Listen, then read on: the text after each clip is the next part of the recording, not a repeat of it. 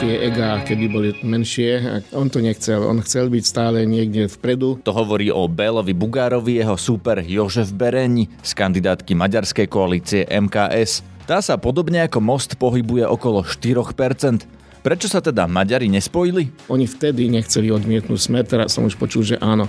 Neviem, že čo nebolo možné pred mesiacom, prečo je možné teraz. Takže keby boli odmietli e, smer a SNS, tak by sme možno mohli vytvoriť tú koalíciu. Smer SD podľa neho potrebuje očistu v opozícii. Rozprávali sme sa aj o Viktorovi Orbánovi, ktorý je autoritárskym lídrom, straší migrantami, kampaňuje proti Európskej únii a na billboardy dal Šoroša. Fides je náš strategický partner. Aj maďarská vláda považuje nás za strategického partnera. Pýtal som sa aj na peniaze z Maďarska a či by v prípade účasti na vláde ťahal zahraničnú politiku Orbánovým smerom. Turecko je veľký štát, aj, aj Rusko je ešte väčší štát, takže ekonomické možnosti musíme hľadať aj na východe, nie len na západe. A dostali sme sa až k otázke autonómie Maďarov. Povedali sme to stokrát, ale povieme to ešte hoci koľkokrát to treba, že nechceme zmeniť hranice Slovenska. Ale v rámci Slovenska chceme vytvoriť také podmienky, aby sme si mohli zachovať našu identitu. To znamená čo, prekresliť hranice žup? Jedna podunajská župa by nám veľmi pomohla. Prinášame vám ďalší zo série rozhovorov s kandidátmi na posledný vhodných a preto zvoliteľných miestach. Dnes s bývalým predsedom SMK a trnavským vicežupanom Jožefom Berením. Je piatok 7. februára. Príjemné ráno vám želá Peter Hanák. Ráno nahlas. Ranný podcast z pravodajského portálu Aktuality.sk štúdiu mám teraz 150 kandidátky MKS, pána Jožefa Bereniho. Vítajte. Dobrý deň, prajem. Pán Bereň, jednoduchá otázka na úvod. Prečo ste na 150. mieste? Možno, že to je fráza, ale predsa som si myslel, že treba dať šancu e, novým ľuďom. Ja som už dosť dlho v politike a preto som sa rozhodol, že budem žiadať od strany, aby som mohol byť na poslednom mieste, na 150. mieste. Samozrejme, že rátam s tým, že kružkovanie ehm, môže ma v prípade umiestniť aj na inom mieste, ako je 150. miesto, ale myslím si, že treba dať šancu novým ľuďom, mladším kandidátom, ako som ja, a keď nie som až tak starý, ale čo sa týka E, služobných e, pozícií som jeden z najstarších, momentálne z SMK, takže to je moje rozhodnutie. Niektorí analytici písali, že to je taký si trest, lebo ako predseda strany som nedokázal e, prekročiť 5% hranicu so stranou. Nie je to tak, to bolo moje rozhodnutie. Hovoríte, že novým ľuďom, ale predsa len lídrom kandidátky je pán Ďula Bardoš, ktorého si tiež mnohí pamätajú, lebo už kandidoval na prezidenta aj v parlamente, bol dosť dlho. To je tiež politik, ktorý je vlastne v politike už viac ako 10 ročie. Áno, to je pravda, ale viete, naši voliči sú dosť konzervatívni, oni hľadajú zase také známe tváre, takže na prvé miesto by nebolo od nás ani logické, ani pragmatické, ani rozumné dať úplne nového človeka, takže tam musia vidieť eh, takú stabilnú osobu, ktorého už poznali v posledných rokoch.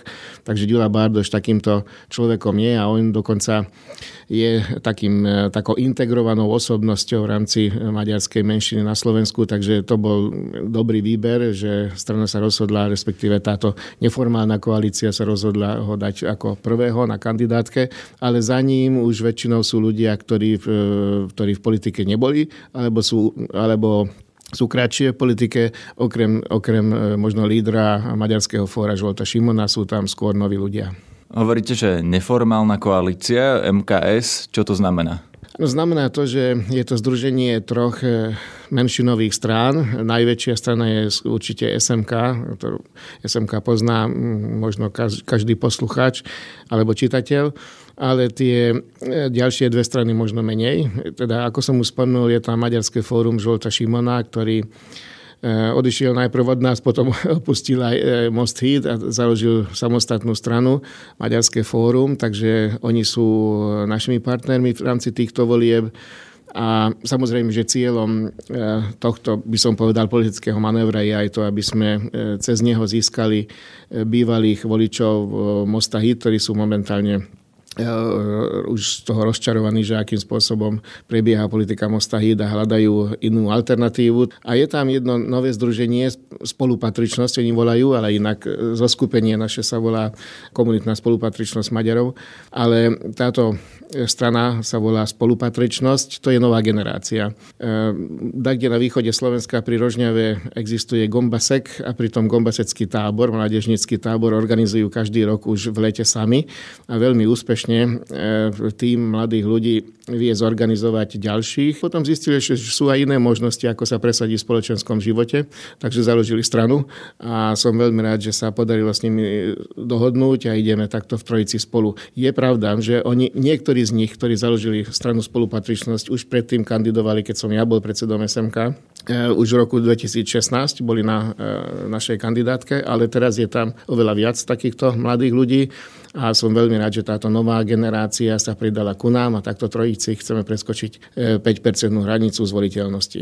Ale zatiaľ to tak nevyzerá, že by ste prekročili tých 5%, lebo podľa prieskumov máte zhruba medzi 3 a 4%, Most má okolo 4%. Nedopadne to nakoniec tak, že Maďari nebudú mať zastúpenie v parlamente, lebo takto podľa tých prieskumov zatiaľ vyzerá. Tak v niektorých, eh, niektorých týchto prieskumoch sme aj my boli nad 4%, ale je pravda, že je to veľká otázka, či sa dostaneme do parlamentu.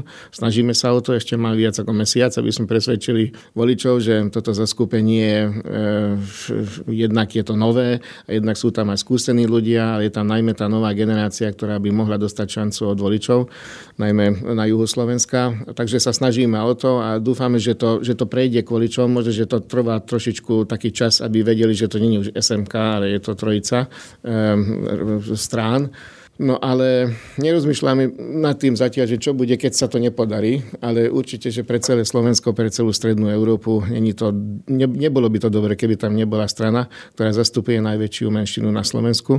Pán Bereni, len ide o to, že vlastne maďarská menšina má ako keby dve strany alebo dve rôzne kandidátky, že ste sa nedohodli. Skúste vysvetliť, prečo ste sa vlastne teda nedohodli s Mostom Hit, prečo nejdete ako jednotná kandidátka. Je to je asi pred tá najťažšia otázka, lebo každý to vysvetľuje po svojom, že prečo sa nepodarilo. My hovoríme, že sa nepodarilo kvôli mostu Híd, oni hovoria, že nepodarilo sa kvôli nám. A už ma to trošku aj unaví, ale myslím si, že trošku tie, tie ega, keby boli menšie a keby tie osobné ambície boli trošku menšie, tak by sa podarilo dohodnúť. A čo ty myslíte? Napríklad ide o Belu Bugára a jeho pozíciu na kandidátka v strane, alebo čo ty myslíte? Osobné ambície? Áno, to, že som na 150 to nie je kvôli tomu, že som chcel dať šancu e, novým ľuďom, ale to je ďaká k aby som poslal odkaz aj Bielovi Bugárovi, že, že sa dá byť aj na 150 že to nie je žiadna hamba. E, ja som ho osobne žiadal na jednom E, festivale na Južnom Slovensku, aby sme boli my na konci spoločnej kandidátky, lebo predsa mňa možno ich voliči, jeho, naši voliči berú dosť ťažko. Aby sme my, ktorí sme viedli strany kedysi, keď bola možno e, najväčší konflikt medzi nami, aby sme boli vzadu, tak kde 150, 149 a tak ďalej, on to nechcel. On chcel byť stále niekde vpredu a to nám veľmi nevyhovalo, ale to bol len jeden z tých personálnych dôvodov. Na konci sme hovorili, že dobre, keď odmietnú smer, teda keď povedia otvorene, že nechceme ísť so smerom do vlády, tak potom tá koalícia bude možná a potom poďme na tie personálne e, otázky, ale oni vtedy nechceli odmietnúť smer, teraz som už počul, že áno. Neviem, že čo nebolo možné pred mesiacom, prečo je možné teraz. Takže keby boli odmietli e, smer a SNS, tak by sme možno mohli vytvoriť tú koalíciu. Tá druhá, druhá otázka by bola, ešte raz opakujem, kde budú tie rozhodujúce tváre na kandidátke, tak ja si myslím, že najlepšie bolo, keby sme boli tak kde zadu, ako som teraz momentálne ja. No a tá otázka odmietnutia smeru, s tým ste teda prišli vy, lebo vy tvrdíte, že ani vy nepôjdete so smerom? Áno, ja som presvedčený, že po vražde Jana Kuciaka a nevesty si myslím, že tá E, smer potrebuje teraz očistiu v opozícii, jednoznačne. Takže to nie je len e, otázka toho, že smer, e, nie je otázka toho, či je smer demokratická strana alebo nedoma, je to samozrejme regulárna demokratická strana, ale, ale nepriamo každý súdny človek na Slovensku musí vidieť, že nepriamo sú zodpovední za to, čo sa stalo najmä v justícii a čo sa stalo s mafiánskymi kruhmi, že akým spôsobom mohli ovplyvniť jednak justíciu, jednak politiku politiku a to je, to je najmä ďaka, ďaka niektorým politikom smeru. Takže z toho dôvodu tá personálna očistka je potrebná tá personálna očistka je, je možná jedine, keď budú v opozícii. Takže to je, to je asi najväčší dôvod, že prečo sme my odmietli takúto spoluprácu teraz hneď. Čo by ste vyrobili inak ako Most, alebo čo sa vám nepáči na politike Mosta Hit? Častokrát tam figuruje u nich tá tzv. tretia veta, ktorá teraz už je známa, že povedia niečo a potom po mesiaci, keď vidia, že to nevedia presadiť, tak sa odvolávajú na nejakú tretiu vetu, že my sme to dopredu povedali, len vy ste to nezaregistrovali. Takže takýmto spôsobom sa nedá robiť e, politiku a myslíme, že, myslíme si, že aj v niektorých otázkach by mohli byť trošičku aj tvrdší. Takže ani len menšinových otázkach, ale aj iných otázkach, že najprv veľké vyhlásenia od nich e, vidíme a potom na konci e, sa stiahnu a povedia, že proste nedalo sa, lebo nebola vôľa. Myslím si, že trošku razadnejším spôsobom treba robiť politiku a dosť často menia aj charakter. Veď pred desiatimi rokmi, keď začali v roku 2010, tak na billboardoch mali napísané, že na národnosti nezáleží. Tak nejak asi argumentovali. Teraz, čo vidíme, tak najväčšie moto je, že na Slovensku Maďar, čo je, to je pre nás dôležité. Takže po, po desiatich rokoch totálne zmenili zase komunikáciu. A... Nejdu vám práve týmto do kapusty vašej strane, lebo vy sa označujete za takú skôr národnostnú maďarskú stranu, oni predtým apelovali aj na ten slovenský aspekt? No, tak možno, že aj áno, ale asi to robia v tomto roku preto, lebo tým, že či už náhodou, alebo vďaka iným dôvodom hlasovali za zakázenie spievaní maďarskej hymny na Slovensku, ktoré chcú dokázať, že predsa oni sú e, praví Maďari, nie sú horší ako my, tak asi preto teraz si vybrali takúto komunikáciu. tak... Ale pán Bereni, záleží na tom? Záleží na tom, kto je Maďar, kto je Slovák, kto má akú národnosť? Um, áno, že samozrejme, že žijeme v modernejšom svete ako než pred 15 rokmi a určite, že aj pre našich voličov sú oveľa dôležitejšie, čo hovoríme na otázky zdravotníctva, školstva, regionálneho rozvoja dopravy, ale predsa e, vašou identitou nie je len to, či ste muž alebo žena, alebo koľko máte rokov, ale to je aj, aj, aj to, že aká je e, vaša materinská reč, aké sú vaše hodnoty, ako pozeráte na históriu. Samozrejme, že to, aj to určuje vaše pôsobenie v spoločenskom živote. Most vás hovorí, že ste strana, ktorá spolupracuje s Orbánom. Skúste povedať jasne, že ako to je. Či teda nejakým spôsobom s niekým, kto je spojený s Fidesom, spolupracujete, či máte napríklad nejaké spoločné ekonomické záujmy alebo iba politické, alebo ako to vlastne je? Áno, je, Fides je náš strategický partner. Aj maďarská vláda považuje nás za strategického partnera. Tak táto spolupráca formálne prebieha v spolupráci s inými menšinami, stranami z Rumunska, z Srbska, z Ukrajiny a z ostatných okolitých štátov Maďarska. Takže existujú e, formálne zasadnutia, keď preberieme e, možnú pomoc, stratégiu, spolupráce a tak ďalej. Nie len s maďarskou vládou, ale aj s ostatnými menšinami, maďarskými menšinami v okolitých krajinách Maďarska, ako som hovoril. O tom každý vie, to sú verejné e, zasadnutia, sú e, po nich verejné vystúpenia tých lídrov, takže e, myslím teraz tlačové besedy. A následne na to, keď Fides sa rozhodne, alebo maďarská vláda sa rozhodne vyčleniť finančné prostriedky pre kultúru Maďarov na Slovensku, pre podnikateľov na Slovensku, maďarských podnik- teda tam není e, určená národnosť, pre podnikateľov Južného Slovenska by som povedal, lebo viacerí aj Slováci z toho získajú peniaze, tak väčšinou my sme v rámci týchto spolurozhodovaní účastníkmi tých jednotlivých zmiešaných skupín, ktorí rozhodujú o tom, že kto môže dostať peniaze, kto dostane peniaze, za akých dôvodov, ale my, sme, my máme tam ten taký poradný hlas, by som povedal. To sú peniaze daňových poplatníkov Maďarska, takže o tom rozhoduje vláda, ale je pravda, že je to konzultované s nami. Čo hovoríte na to, že Viktor Orbán je považovaný za takého problematického politika, povedal by som to v Európskej únii, že ho kritizujú za porušovanie právneho štátu, za to, že prostredníctvom oligarchov ovláda média v Maďarsku, za to, že si prispôsobil ústavu tak, aby on vyhrával voľby a mnohé ďalšie veci, ktoré nerobia moderní západní demokratickí politici.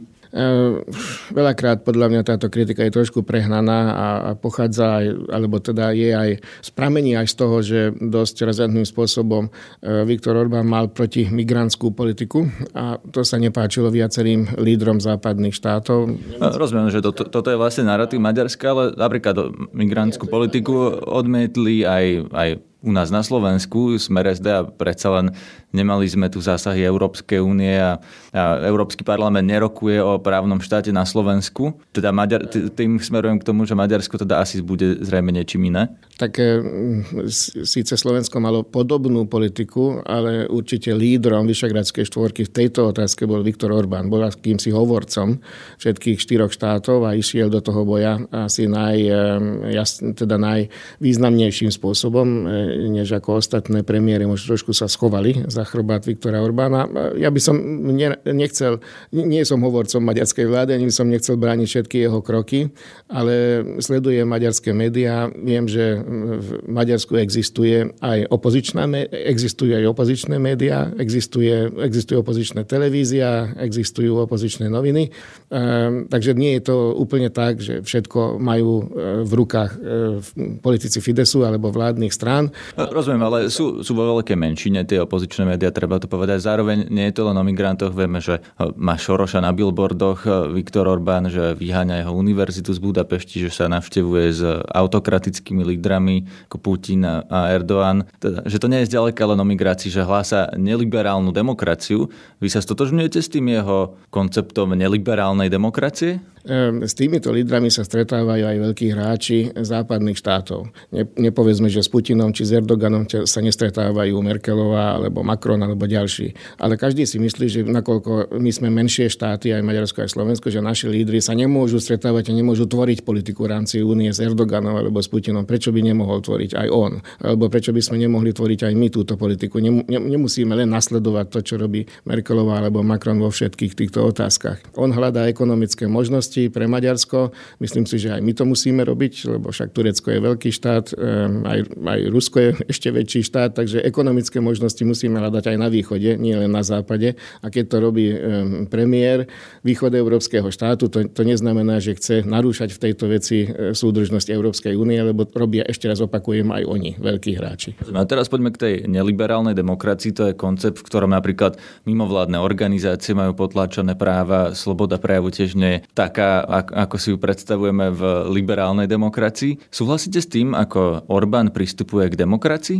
Ja som eh, sedel eh, v tom eh, tábore, kde on povedal túto vetu a on nehovorí, že on, on chce budovať neliberálnu demokraciu, respektíve iliberálnu demokraciu. Povedal to, že v hospodárskych ukazovateľoch momentálne, a povedal tam niektoré štáty, iliberálne štáty, ako on nazval, majú lepšie výsledky ako niektoré štáty Európskej únie. Niekto tak naformuloval. Trošku to bolo prekrútené, že on podporuje e, teda neliberálnu demokraciu alebo iliberálnu. Ale to nepovedal naraz, že to je celý koncept, ktorý sa teraz rozoberá teoreticky, že, že je to teda demokracia, ktorá sa neorientuje na tie liberálne hodnoty, ktorými myslíme hlavne slobodu jednotlivca. E, ale sloboda jednotlivca je aj v Maďarsku. Aj teraz boli komunálne voľby a v komunálnych voľbách Budapešť e, teraz e, e vyhrali opozičné strany. V Budapešť peštianský primátor je lídrom opozičných všetkých strán. To znamená, že predsa tam demokracia funguje. Keď vo voľbách ma- maďarskí voliči sa rozhodnú, že nebude vládnuť Fides, tak majú na to všetky nástroje. Tak ako... Ano, ale zase viete, že Orbán zmenil ústavu pred nejakým časom tak, že tie volebné obvody sú konštruované tak, aby väčšiu váhu vlastne mal vidiek ako Budapešť, pretože vidieckí voliči sú voliči Viktora Orbána. Ehm, ja to takto nevnímam, že až tak e, prekres, by boli prekreslili hranice, aby to tak bolo, ale verme e, si Slovensko, že akým spôsobom boli vytvorené kraje. Kraje boli vytvorené tak, aby my, Maďari, by sme nikdy nemohli vyhrať hudskárske voľby. Napríklad. Rozumiem, ale viete, to nie je argument.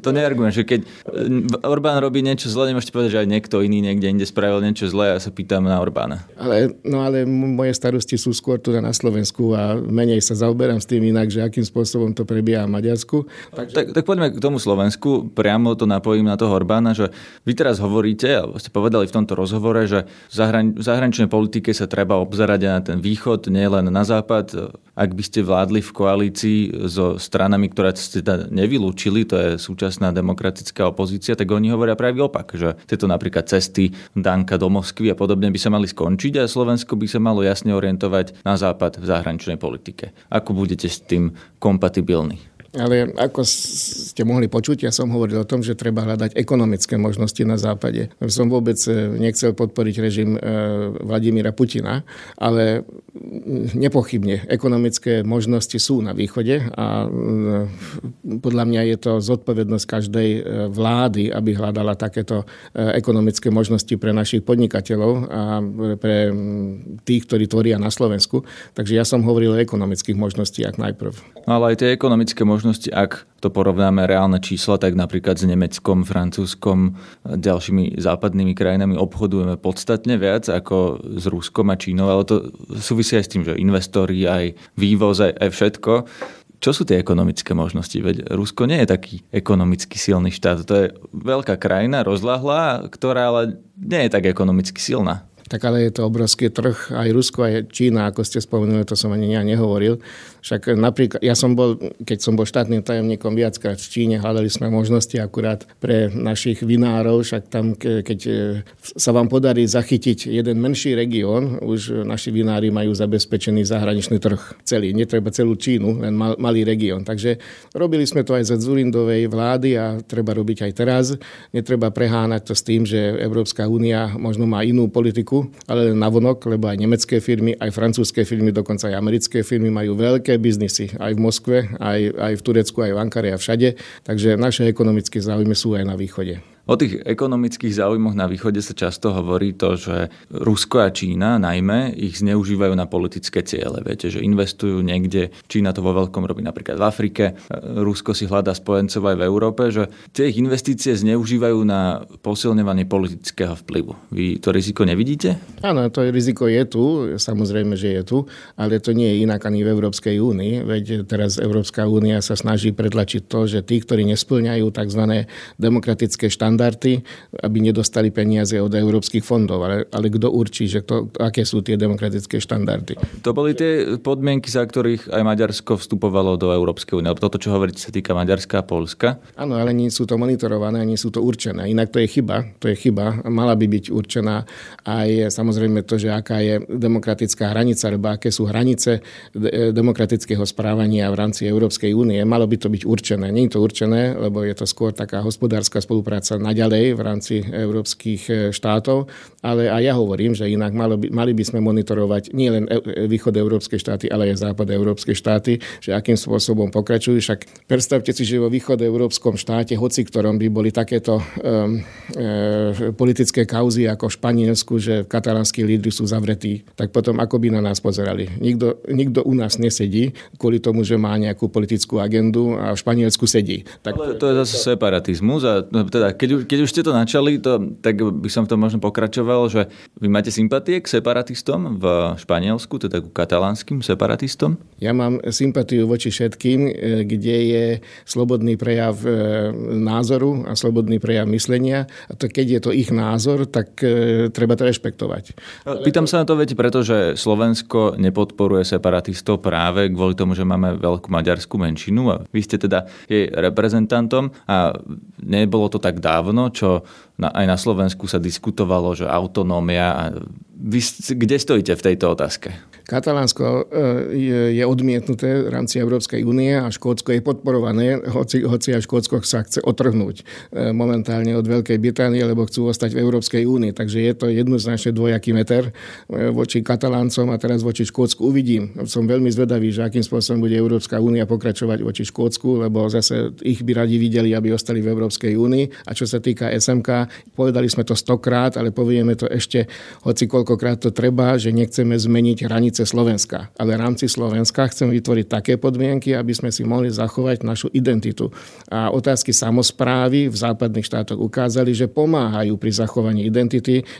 Napríklad, čo sa týka e, Švédov vo Fínsku alebo Nemcov v Belgicku, tam, kde je nejaká samozpráva pre národnostné menšiny, tam aj e, zachovanie identity je oveľa ľahšia. To znamená čo? Prekresliť hranice žup? E, napríklad jedna podunajská župa by nám veľmi pomohla, keby existovala existovala, len bohužiaľ momentálne sa to nepodarilo, aj vtedy sa to nepodarilo, aj momentálne tí, ktorí hovoria o tom, že by bolo, zmen- by bolo treba zmeniť územné usporiadanie Slovenska, hovoria o iných alternatívach, dokonca Únia miest chce presadiť zrušenie všetkých žúb a vytvorenie akých, akéhosi modelu, kde, kde mestá majú možnosť rozhodovať nielen v rámci mesta, v rámci malého regiónu. Myslím si, že to inak bola dosť veľká atomizácia Slovenska, keby všetky mestá mali nejaké mikroregionálne pôsobenie, ale bude to veľmi závažná otázka pre budúcu vládu, že akým spôsobom chce zmeniť e, e, toto regionálne usporiadanie a vôbec štátnu a verejnú správu. Ale ešte raz opakujem, my rámci Slovenska, bez zmeny hraníc, chceme si zachovať našu identitu a na to hľadáme partnerov a hľadáme aj riešenia.